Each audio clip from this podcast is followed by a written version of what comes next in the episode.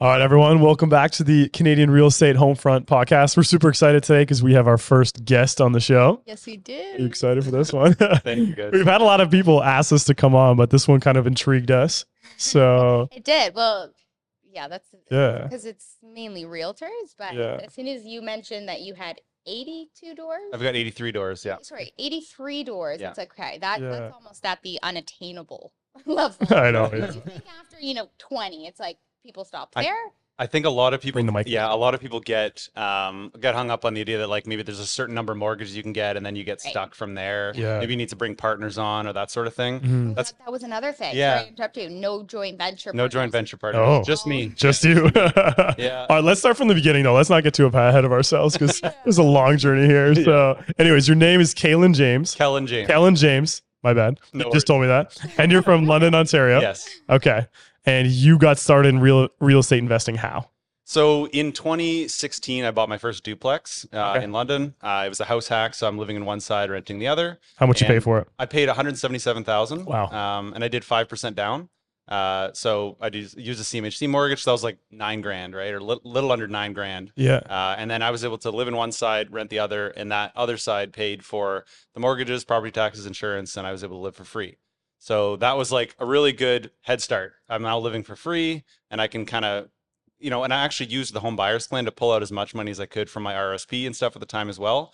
Um, and so I pulled out 25 grand on my RSP, and I only needed nine of it, and I was able to kind of keep the rest of that and all the other all the other money that I just saved from living super frugally. So I guess if I rewound a little further, I, I moved to London when I was uh, 22 and I worked uh, four years. Uh, I sold my car when I moved to London. Um, I walked to work every day. I saved up every penny I could and um, just, yeah. And then that's when I got my first duplex. And uh, I, after that, everything after that's 20% down.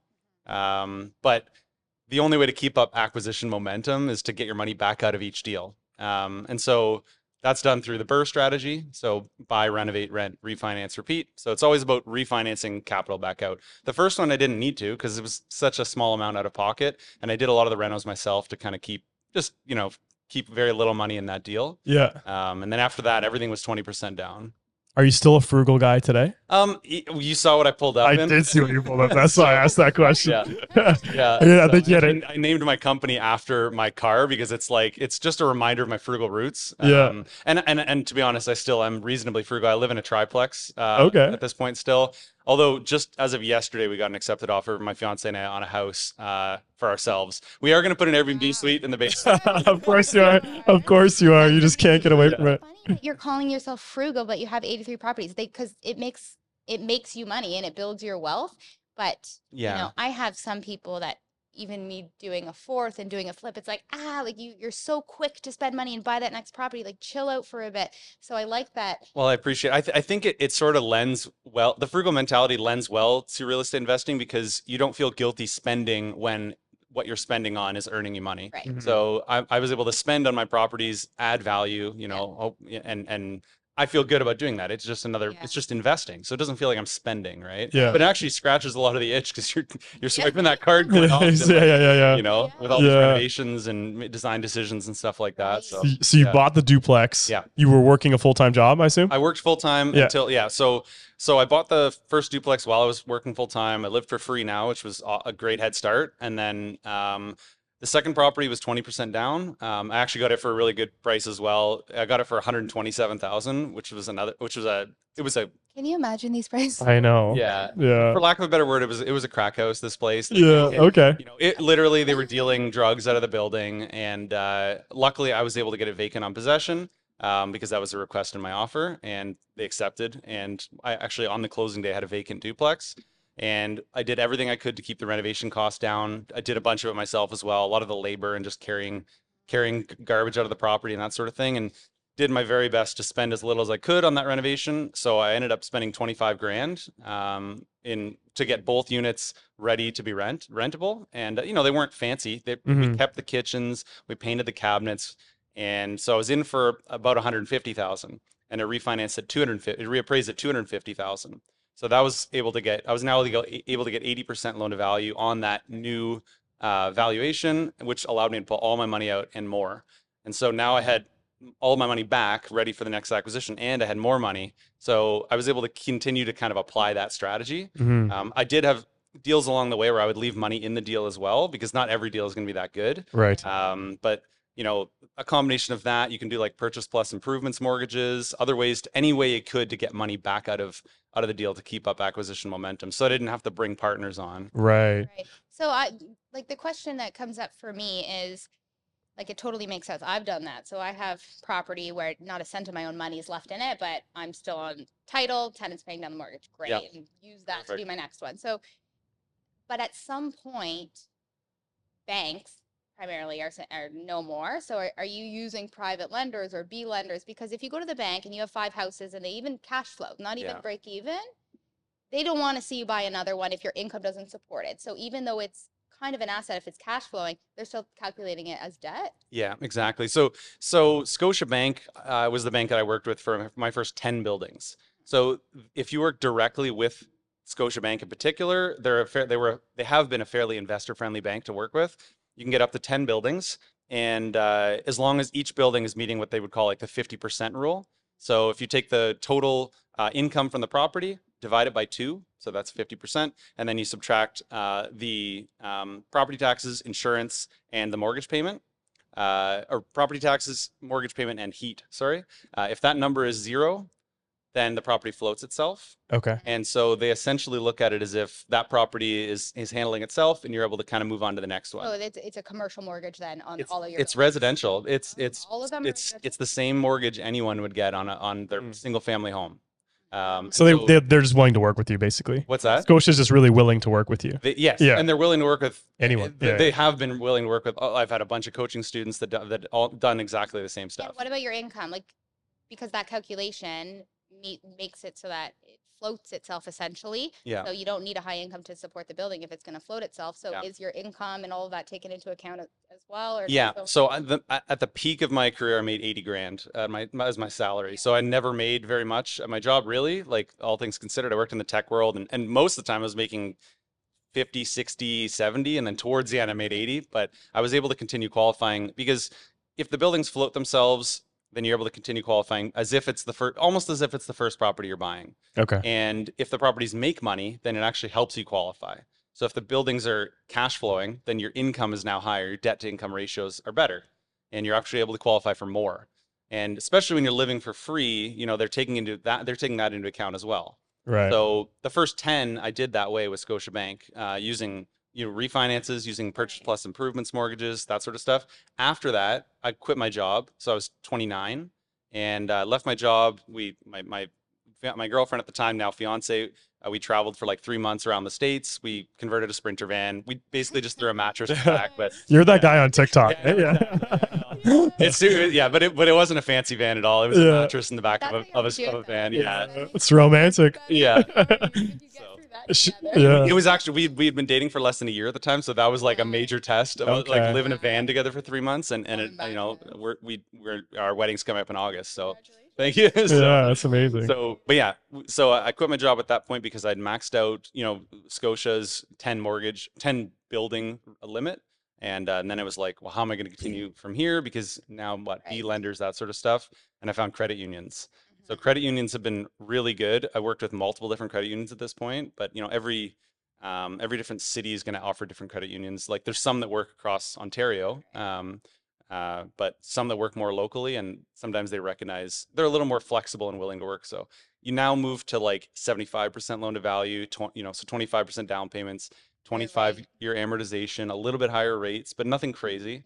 Um, and they're able to work still in the two to four unit space, but I started moving into more apartment buildings at that point. So I picked up mostly six units and up uh, after that. okay. Very Yeah. cool. And then so your down payment came from refinancing. Always, yeah, and always refinances. At some point along the line, um, I did start bringing on private mortgage, like private Private- debts. Yeah, yeah, yeah. Um, so you can borrow, you know, using unsecured loans on a promissory note, or you can use secured loans or vendor takebacks and all these different strategies. Um, I didn't get, I really didn't dive too deep into much of that. And, you know, to be honest, even when we saw interest rates starting to rise recently, um, that was when I was like, okay, uh, you know, I saw the writing on the wall, I think a little earlier than some people. And I went, okay, like this, uh, this doesn't play out well for everyone with Mhm. rates tripling. Like, yeah, yeah. and so I actually sold a couple of buildings. So I, I got up to, well, so I got to 52 units when I quit my job, uh, or 32 units when I quit my job, and then 52 units when I uh, brought on property management. And then um, at this point, I have 83 units. Um, shit, So I at think- 52, Yeah. you were managing everything. I was still self-managing. I actually had 32 while self-managing and while working full-time, and then 52 units uh, when I was still self-managing, but I didn't have the job anymore Okay. uh, when I was 29. Um, um, but yeah, I, I actually lost my train of thought. But yeah, credit unions have been Credit unions have been okay. uh, what I've been using almost Right. exclusively at this. Okay, point. so you don't have a job. Yeah. You have property managers. Yeah. What is a day in your life look like? um, yeah, yeah. yeah. Because whatever you got, I want it, to be honest. Like I still love the idea of scaling the portfolio. I'm Right. doing mentorship, so that keeps me some somewhat active, like teaching people just how to do the same thing I do.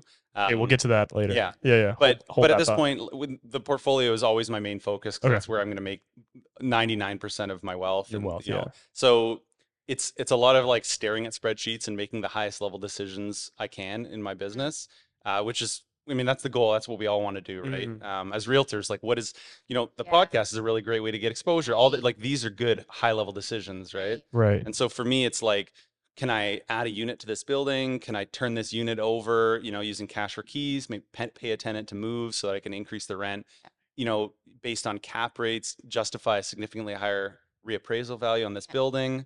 Um, so a lot of the highest level decisions I can in my business, Right. um, restructuring debts, uh, analyzing new acquisition op- opportunities. So this is Yeah. all things that you know, as a as a realtor, you can learn over time to just based on your experience. So I can talk to it, but then it's something that obviously people come to you because they they need coaching. Like all of this experience, is it from doing it, or were you always an analyzer, spreadsheet kind of guy? Because Yeah, I, I I mean, it was. I, I did a computer science degree, and I did like I, I actually was working toward a master's in information systems uh, part time during all of this as well. Um, I actually was one. I was one course away from completing the master's degree, and I and I took it as a, a lesson to myself that well, first off, this is not going to serve me anymore because I actually I'd, I had retired at that point. I'd left my job, so I was like, I clearly don't need I don't need more credentials in that in the you know edu- so in academia. So I, I said, well, I took it as a lesson in sunk cost and the fact that I'm because I'm actually really bad at quitting things, which is sort of the opposite problem as a lot of people have. Yeah. Um, yeah, and I knew that like this isn't serving me anymore, so I'm gonna I'm gonna stop doing this master's degree and I'm gonna um, I'm gonna focus on better activities, better uses of my sounds like time. It was a very good decision. What Did Yeah. you say on the way here? oh yeah, we were joking in the car, and and, and Brooke was like, said, I don't, I don't, have a degree. I don't have a degree. Went to university early too when Yeah. I got my real estate license, and I said Awesome. my bachelor of science is not taking me where I project my life to go. And then Cortez, who has a degree, said, Uh, I was like, uh, I'm trying to sell mine. I'm like, you know, Sell I my bought it for degree. 50k. It's lightly used. "It's lightly used." That was the best 500 bucks. 500 bucks. So I it's never lightly used it once. Yeah, literally. Yeah, I yeah, got my real estate license right after I finished studying finance and Yeah, economics yeah. at Western in London. Yeah, Yeah, I know where you were. So, do you own everything in London? Everything's in London. Okay. Um, they're all solely owned, no joint venture partners. Why just London? Is it because you live there and you want to be? You just know the market. I, honestly, yeah, like it, it's working, so I tend to just maintain focus. If, if Mhm. something's working, I'm just going to rinse and repeat. Um, I think that like very few people are able to st- understand that once you find something that works, you just find a way to scale it, Yeah, yeah, keep yeah. doing it, uh, and get better and better at it. So that's been my focus. Is like my niche has been burring multifamily properties in London. Um, I am willing to expand to other markets at this point, um, but I'd like to maintain similar uh, like uh, uh, areas that still my team could go to. All right. So, you only invest in London, Ontario. Do you see a future investing there?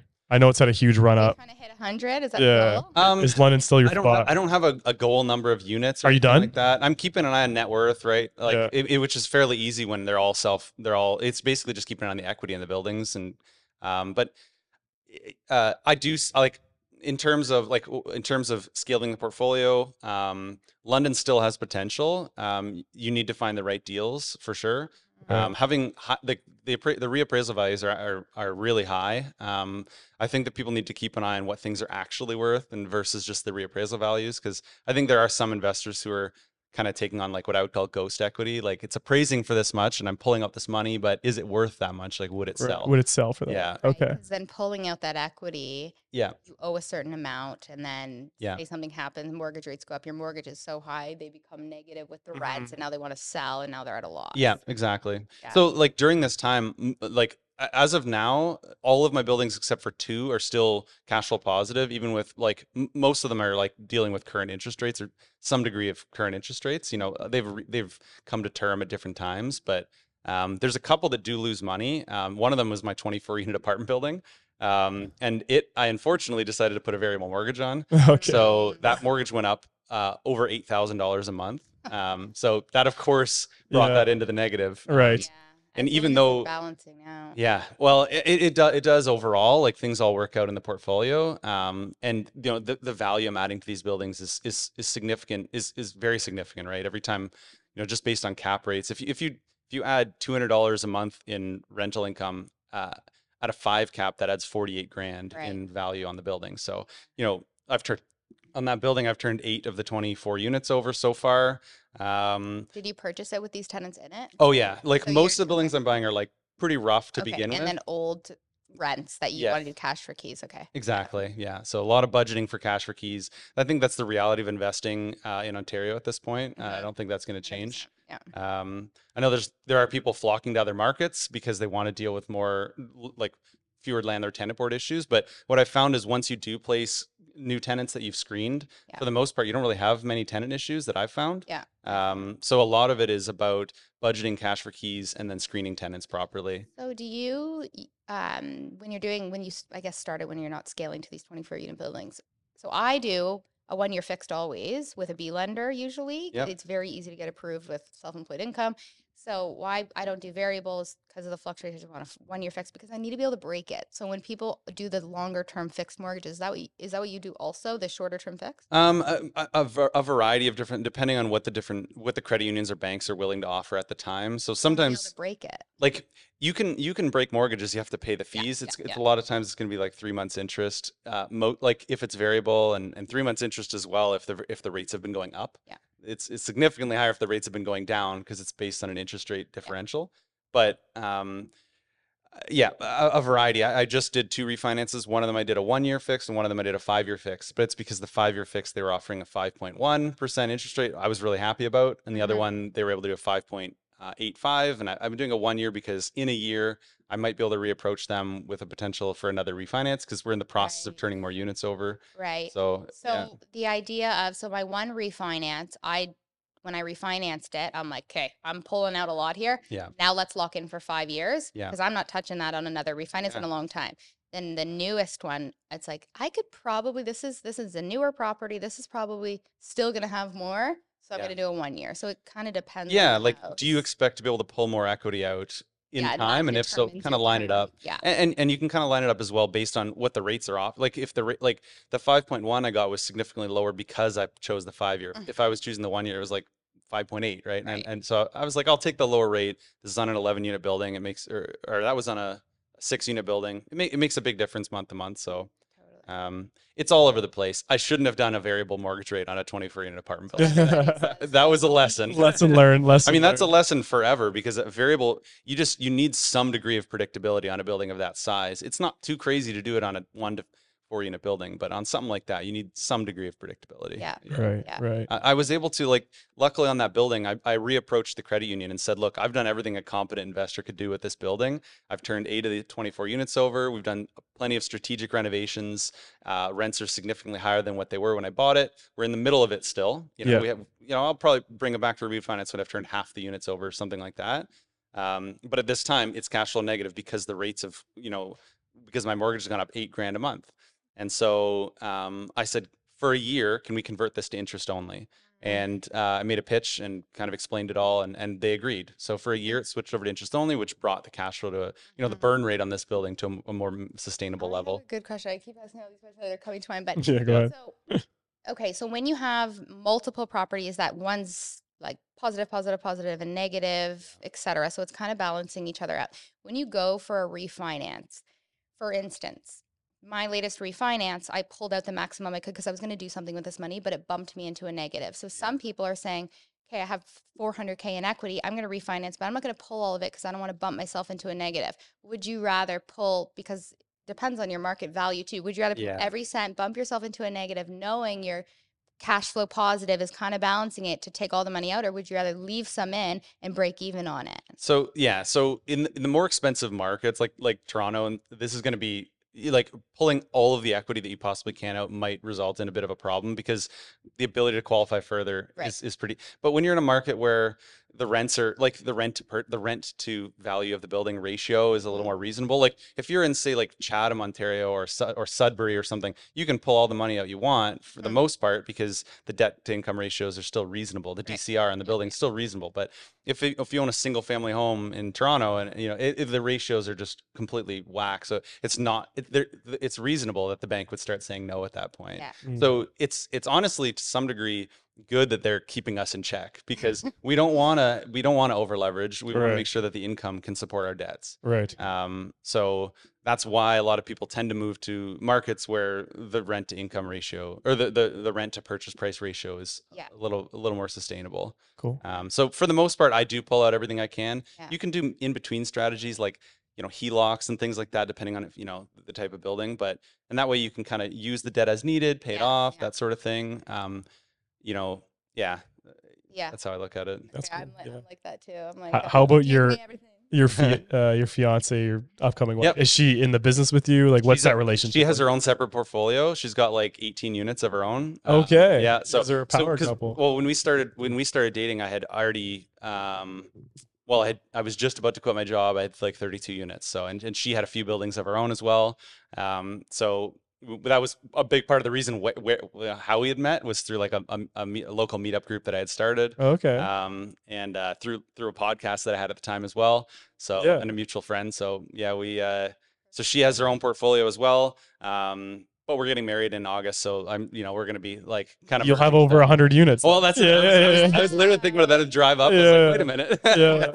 Yeah. yeah, Yeah. yeah. That's very cool. Power couple. Power couple. Yeah, yeah. I love it. it's well it's nice that it's nice that she can understand what i'm doing i can understand i can understand and help you know we can help each other like for for example right now this building that we're we just we just got accepted offer on a house for ourselves and the triplex that we currently live in i'm looking at maybe adding a fourth unit to the basement. So like i actually made a whole layout plan and, I- and then i walked down and or she walked down she's like why don't we do this instead why don't you, why don't you do this instead? And i was like actually that, that makes way more sense. Yeah. you know that'll save a lot on the reno i can you know have this like common area and like and and so That's we so we can help each other out we can understand the struggles um that sort of stuff so amazing. Huh, Yeah. Do you ever kind of bat heads on what the other one's doing in terms of their preference on Totally. booking money? Oh, to- totally and, that, and that, Yeah, as but- expected. yeah yeah uh, we we approach it differently and and uh you know but it was fine because we had separate portfolios and and at this point her her she only has like one original tenant everything on all of her units she's turned over at this Mhm. point so reasonable tenants across the board and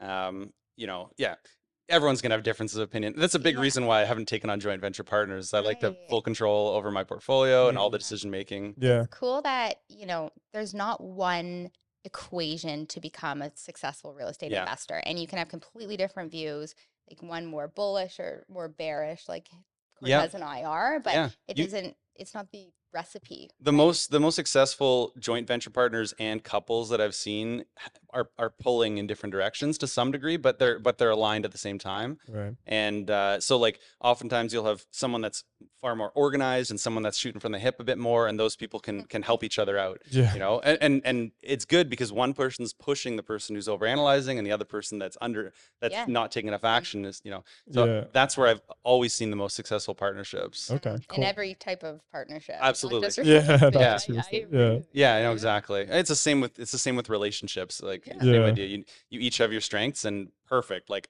I don't need to deal with this and you don't need to deal with this. Like yeah, that's As fair. long as you Awesome. respect Fair. the other opinion when it comes to you both having to make a decision. exactly. Yeah. Yeah. Yeah, no, yeah. I, I totally. Yeah, you agree. you talk it out and then you say like, you know, th- this is this is your realm of expertise. This is, you know, and Yeah. and yeah. like, you know, Mm. yeah. Cool. Tell us about your mentorship program. Yeah. What's that? Yeah. So I mean, I've been doing this for some years now. Um, I have like a six month mentorship program. People, I talk with I talk with my students uh, once every two weeks for an hour. Um, I'm available by text and email in between. And the goal of each call is to determine what the highest and best use of their time is right now. What are the best? What are the most valuable activities they could work on? and of course answer any questions so that they don't they have no questions they know exactly what they need to do uh, and then they just need to go do it Right. and so that's the goal with every call and then i follow up to make sure those things are done and continue on with the next set of tasks that will head in the right direction based on their goals Right. And then do they go off and, you know, find what it is that they're looking for with, you know, do they come to you with the deal and help It- me analyze this or? My my goal the, the purpose of this is for me to be an unbiased third party that they can legitimately just take advice from and know that there's no like it's fee it, they, they paid the fee. Now it's like Yeah. now i can give you exactly what i think is best for you. So uh, you know there's some people who are in the deal deal like looking for deals on or off market. I can help them analyze deals um, negotiations uh, once you close on a building well for finding the right financing and lenders to work with the right strategies there the right strategic renovation plans the right refinance plans and like viewing things just like you would hire an accountant to do tax planning like right? portfolio planning and, and you know trying to see Mhm. long term what the what the goal with all of this is Very cool. Yeah. Very cool. So if someone wanted to join that, they would just check out your Instagram. Is that kind of yeah instagram and Yeah. my website's kellanjames.ca Kellan uh, my James. instagram's kellan james so Oh. yeah it's all in there i do like I, I have been doing some group coaching a little more recently as well Okay, so cool. i had like 15 students jump on to like an eight week uh, course recently which was cool um, so every tuesday night for eight. Yeah. weeks yeah thank you Very cool. that. We'll, Yeah. we'll put all that in the description. Yeah. Yeah, yeah. I Hopefully you can- at a different level of you know getting into the investment world. Oh, and- yeah. Almost everyone's got full time jobs for the most part, or or self employment income Right. of some kind, and they want to have the they want to build financial freedom so that they can either quit their job or choose to work on what they want to work on. Cool. Yeah. Um, yeah. That's awesome. That's very cool. Very cool. Because we were talking about the um the ways to build wealth, and we were saying like Mm. in income in Canada, you- like your, a salary in Canada Yeah. not going to build wealth.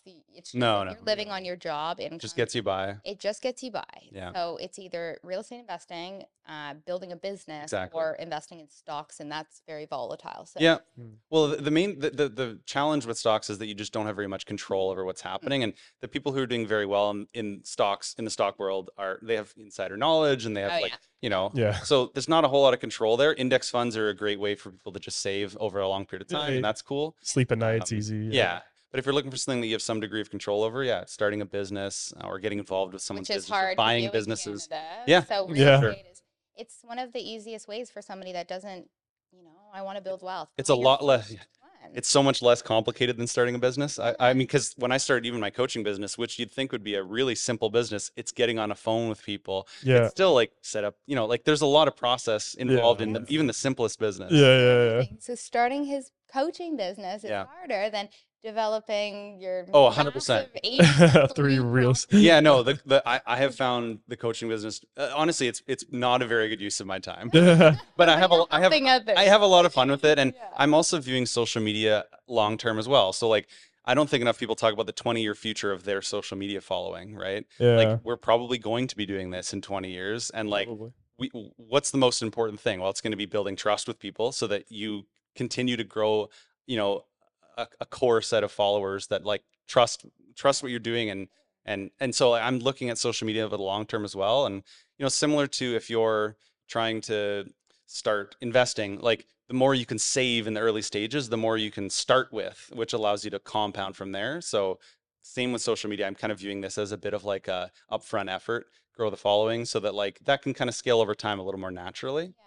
Um, And you get your core followers, Yeah. right? yeah. A lot of people like to follow us, but then are not not so nice. But then a lot of people are I think it's "Hey, like- this is value. There's Yeah. like the thousand true fans. I think there's or Yeah. something or uh, something Yeah, like that. 1,000 Yeah. Yeah. You Yeah. gotta have thick skin for sure. Kind of the yeah, yeah, yeah. Again, We laugh about it. Yeah. People make fun of us. We just laugh at. Definitely. Oh, yeah.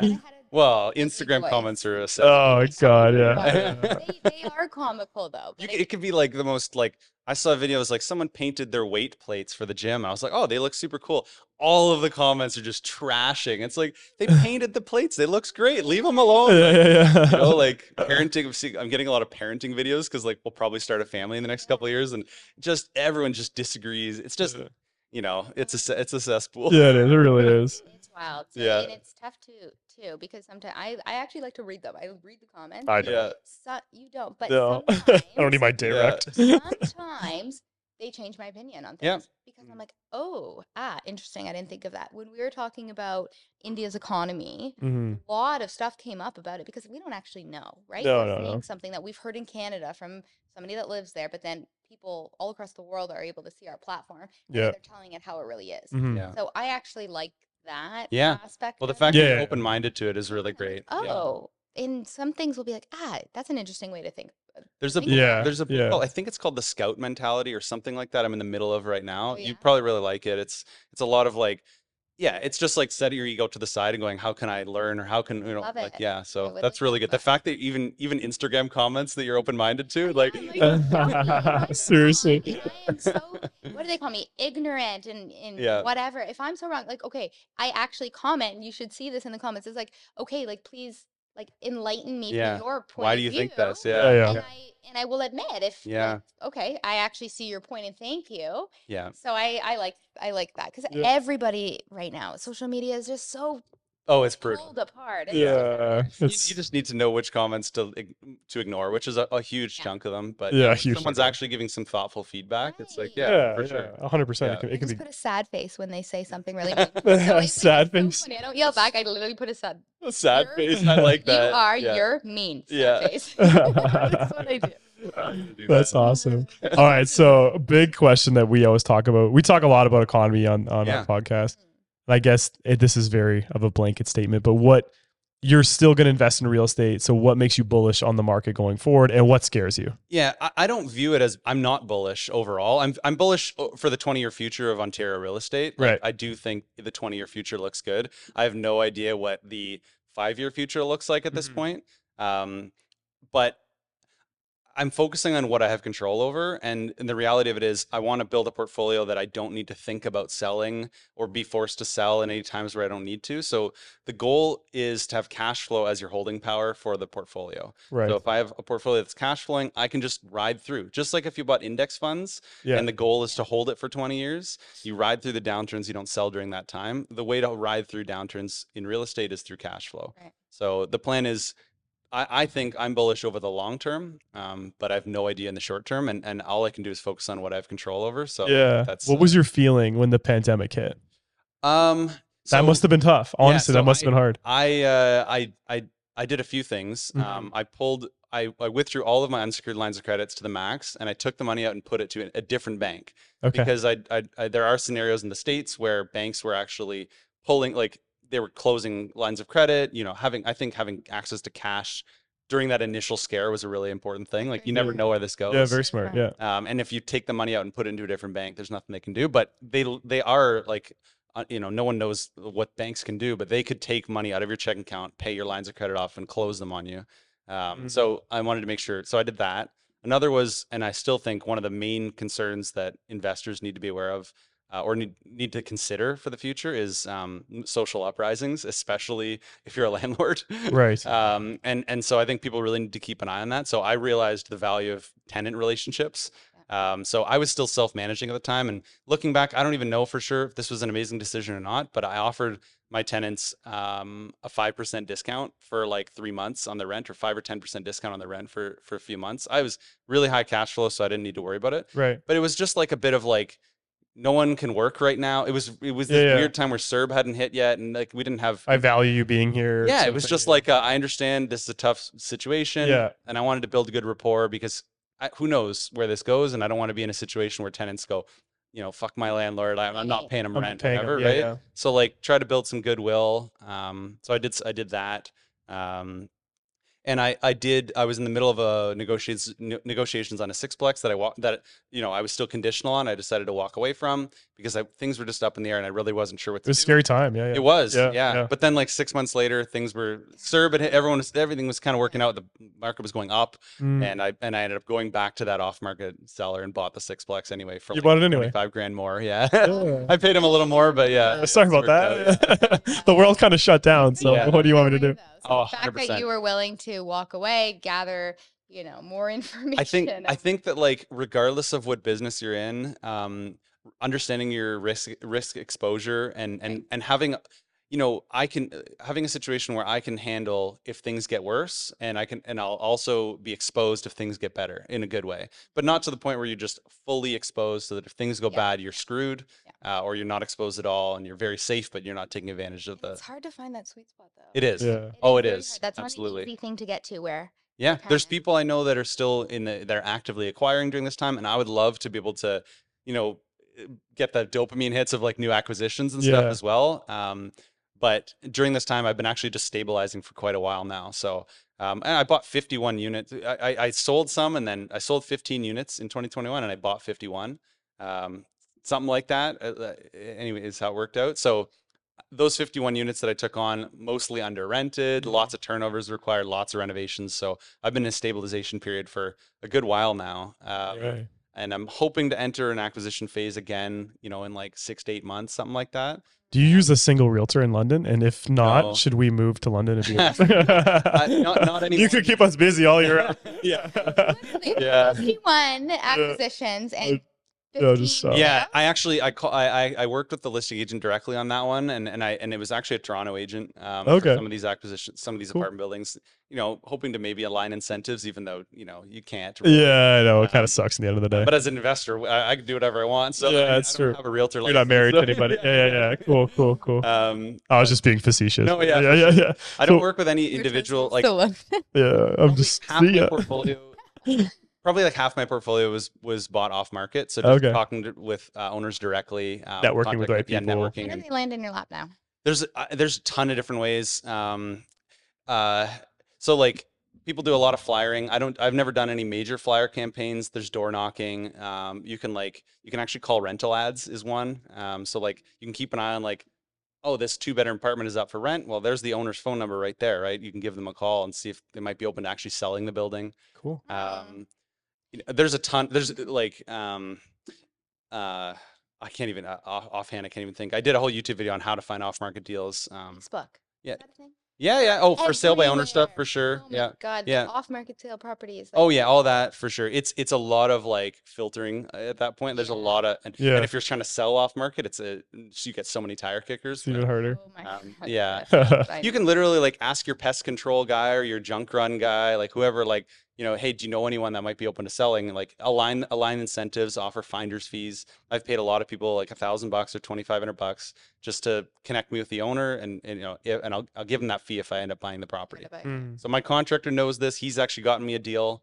Um, he just saw for sale by owner sign when he was driving around one time, and yeah, so a lot of just all over the place, talking with everyone, Yeah. aligning incentives. What's your What's your why? Why Why do this? I like it. Yeah, why is it? Is it for I don't I want every day to be Sunday, or is it I want to give this to my children one day? What's the why? Well, so the, the initial why was quitting the job. I didn't, Yeah. I wasn't particularly pumped about the tech world. Um, so I knew that I didn't want to do that anymore. I wanted financial freedom. Uh, so I knew what I was running away from. But then when I did leave the job, it was a hard. it, it's been hard still to gain clarity in what I'm running toward. Um, so it's a work in progress. Yeah. Uh, I I think that like uh, at one point I did start to understand the value, like of intentional lifestyle inflation. I suppose is the way to look at it. Um, because I'm I'm really frugal. I still drive a Hyundai Accent, as you Yeah. saw. With winter tires. yeah, yeah, exactly. Yeah, with like no hubcap. Love. Yeah. So so good. so yeah, I mean, like you know, when you yeah, I think that like getting more comfortable with the idea of of of lifestyle uh, Mm. inflation, I think in, in, intentionally can be a good thing. Um, I think I will gain more clarity. You know, getting married, having kids, I think will will really help me gain some clarity Yeah. uh, as to why. Because I don't know. Um, at this point, I'm enjoying the process. Is a big part of I it. Like yeah. that answer. I don't think that people, when you ask them, "What's your why?" and they like know right away. What Yeah. it is, Yeah. I think they're just that sounds good to them, so Yeah. that becomes their why, right? think every- Especially when the answer is to help people. Yeah, yeah, I yeah, call anyone out if anyone says. Oh, that, that's but every realtor's as soon as you thing. that, I like, love ah, looking at houses. This guy. oh, it wasn't. It wasn't a thirty grand commission check you made. no, but th- why is because this is what I'm finding in fulfillment today. I don't know necessarily Yeah. where it's leading, but I'm on a journey and a process that I'm enjoying, and it's I'm yeah, fulfilling, I think it's like trying to. Challenging. Yeah, like trying to set your set sail in the right direction is Mm. kind of the idea. Like you don't know necessarily exactly where you're going, but you kind of know Yeah. sort of the direction it feels right.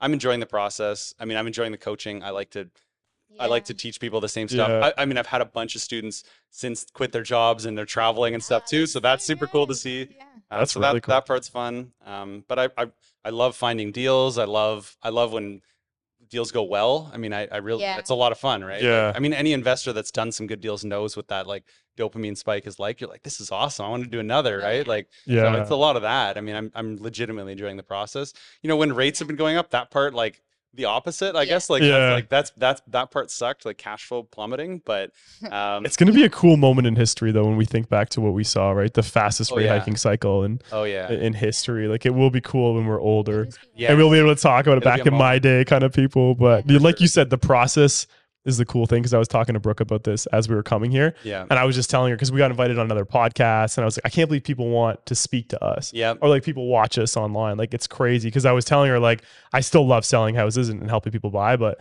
I'm having honestly more fun in this new chapter that we're going through Yeah. of building the Instagram. And like you came from London, Ontario Meeting to come talk to us, meeting people, Yeah. having these doors open that many you, that would never be opened ever. So it, it is, if you put yourself out there, I think. I think that like It's fun. we- I used to preach a lot about the idea of be, being the hub. Um, so like Yeah. you guys are a hub, right? You're having you know like well, like at least I, I've come here Yeah. to to join you guys on Yeah, this, maybe able yeah. to feature guests and stuff. Um, but being the hub, like you know, starting a meetup group, that sort of stuff. Um, like we used to preach this a lot because there wasn't like a lot of cities didn't have meetup groups, and we started one called London on Fire, which was London, Ontario financial independence. Yeah, yeah, fire, yeah. Um, the fire we had like 50 people coming out every month, and it was super cool. Just just like telling people about like frugality, index funds, and then real estate investing, and then it turned into just real estate investing. Yeah. it was- we did nobody, do- nobody that likes space. index Yeah. funds. Come on. Yeah. Um, Um, yeah. Hamilton, but it's uh, That's cool. buddy's podcast. But it's so Yeah. fun. People come from everywhere, and people just want to talk to similar-minded people. Yeah, right? And exactly. Yeah. It's That's It's, like, that's a fun part. energizing. Oh, yeah. Everyone is just like from all over the place, and like this is how many properties I have, and this is what I'm doing, and Well, it's cool that it's happening in Canada. I don't think I I mean maybe it's because uh, of our age and stuff we didn't see this, but like I mean it's it's neat to see like people in Ontario that have like stories that are worth listening to that are interesting. Like Yeah. you know it's it's I like that because you can actually relate when it's like local, right? yeah. Yeah. Like you see some some person in the states that's done really well, you're like that's cool, but like you can't really relate. But it's like oh they're Mhm. They're from like this town, like I went to school there, like whatever, right? Yeah, yeah. You know, like it feels more real. real, Yeah. Uh, yeah, authentic. Normal people finding success is really cool Yeah. because exactly. like yeah, I don't think any of us feel like we're better than anyone else No, or, or like have something special. It's just No. you just try, you see what sticks, and if it does, and just, amazing. like try to find try to find people you can learn from along the way. Like I had a whole bunch of unofficial mentors and stuff along the way. Yeah, I yeah, actually yeah. hired a coach for the first time recently because I I realized I'm in a situation where generally when I come across problems or issues in my portfolio, I don't know who to ask because Mhm. there's not a lot of people who have the, the same problems. ask. Yeah, there's a few. Yeah, there's a few Yeah. people that are like you know kind of doing similar stuff that I can ask. Um, but like for the most part, yeah, it, I need I need people who you know who've How like been here. find Your coach. Yeah. and What does Through- he have that a- uh, made you attracted to him? Be, Yeah. you being at this level, but you've obviously seen him as like yeah. a mentor. this was this was through a, re- a referral from another another podcast host actually. no way, okay. Yeah, and uh, and uh, they have over a thousand units in in Ontario. Yeah, in Thousand? Ontario. It's a fund, like a fund, and you know, so it's like How many followers do they have though? No, just kidding. yeah. exactly. I don't think joking. huge social media following. on No, they're Yeah. killing us. They're killing us. A thousand units. Yeah. Uh, so like it's like okay, you've been through this, whatever. But like at the end, like you know.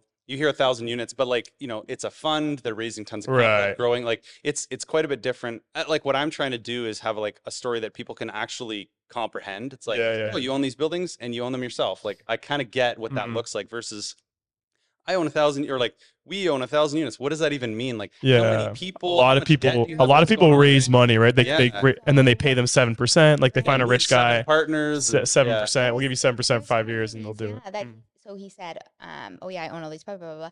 And then it's like, okay, I want to list this for Leasebrook, and then I go and it's like the corporation, corporation. And Yeah. it's like, but then there's joint venture partners everywhere. So Yeah. then all of a sudden, social media, a lot of people you have to filter through because a lot of them I find it's like fifty property bulb. Yeah. Yeah. Not. So the reason why I was Yeah. like, Cortez, look at this guy is because you said I appreciate it. Yeah. No joint ventures. And Yeah, yeah, yeah. Because I've heard I've heard many times. I have over 70 properties. I have over 90 doors. I Yeah. have over this, but it's never What's the deal, right? Yeah. Yeah. Yeah. It's, it's you almost Yeah. like go to the side, right? Yeah. Like, no joint venture partners. That's that's Oh, huge. I appreciate it. Yeah. Yeah, yeah. It's like, So cool. Good for you. Thank you. It's- I yeah. appreciate it. Yeah. Yeah. It, it, the goal is for myself to just have full control and, and know that I can make all the decisions without having to run it by anybody.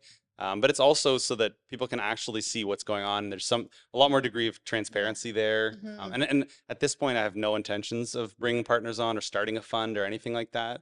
I really wanted to just like at this point, my debts are basically just bank and credit union debt and a Okay. little bit of private loans, but not too much. Yeah. Cool. Um, and I want to continue scaling like that. So yeah. you know, I would rather own 100 units myself than 200 units with a partner, or right. or a thousand units with nine partners, or Yeah. or, Right. or own 20% equity and Yeah. five times the number of. It's 100%. like Yeah. what a mess. There's all these people involved and all this stuff happening. And And different changes in the economy will invoke Yeah. different responses from each. Yeah, partner. there's just I think mental bandwidth isn't something people take enough into account. Like we look a lot at how much time we spend on things, but we don't talk enough about how much it's on our mind. Um, Mm. and and I Yeah. think that like there's a lot of things that oh this only takes me five minutes a day cool but like you're probably thinking about it quite a bit and so i really try to keep an eye on the things that are that take up a lot of mental bandwidth Are you able to shut off? um i i struggle with it for sure. Um i have adhd uh, Oh, so don't- yeah so You're it's speaking actually- to Yeah, okay yeah. Yeah so i mean maintaining focus has been a really interesting uh you know eh, like it's actually been one of my it's turned into one of my strengths but i think it's because i really identified it as something i need to do. Um so i've you know you can imagine as an investor uh and, and as realtors seeing opportunity everywhere but you need to pick what your opportunities are Very true. so it's a lot about saying no like saying no to so many things yeah. saying no to a million guests right whatever like you're like Yeah. thi- like It and identifying like Totally. these are the things you know so it's a Mhm. lot of saying no uh, to main, maintain focus yeah. Yeah. yeah Uh, well, we find that in our business a lot. Cause you know, Yeah. some people, it's like, oh, your life, you like, but it's like, I work like not 12 hours a day, like Oh, yeah. 24 because it's, all, it's up here, Yeah. right? Mm. So I can only imagine with that many, and especially having self-managed 52 by yourself, like I, it is Yeah. busy up there. taking on managers that i trust made a huge difference for me um, so now i don't think about tenants at all So you Uh, delegate a lot. So yeah, and I and yeah, I del I, I've been getting better at delegating. So like the order that I look at it is generally try to first eliminate. Um, like Elon Musk talked about how like engineers tend to optimize things that should just be eliminated.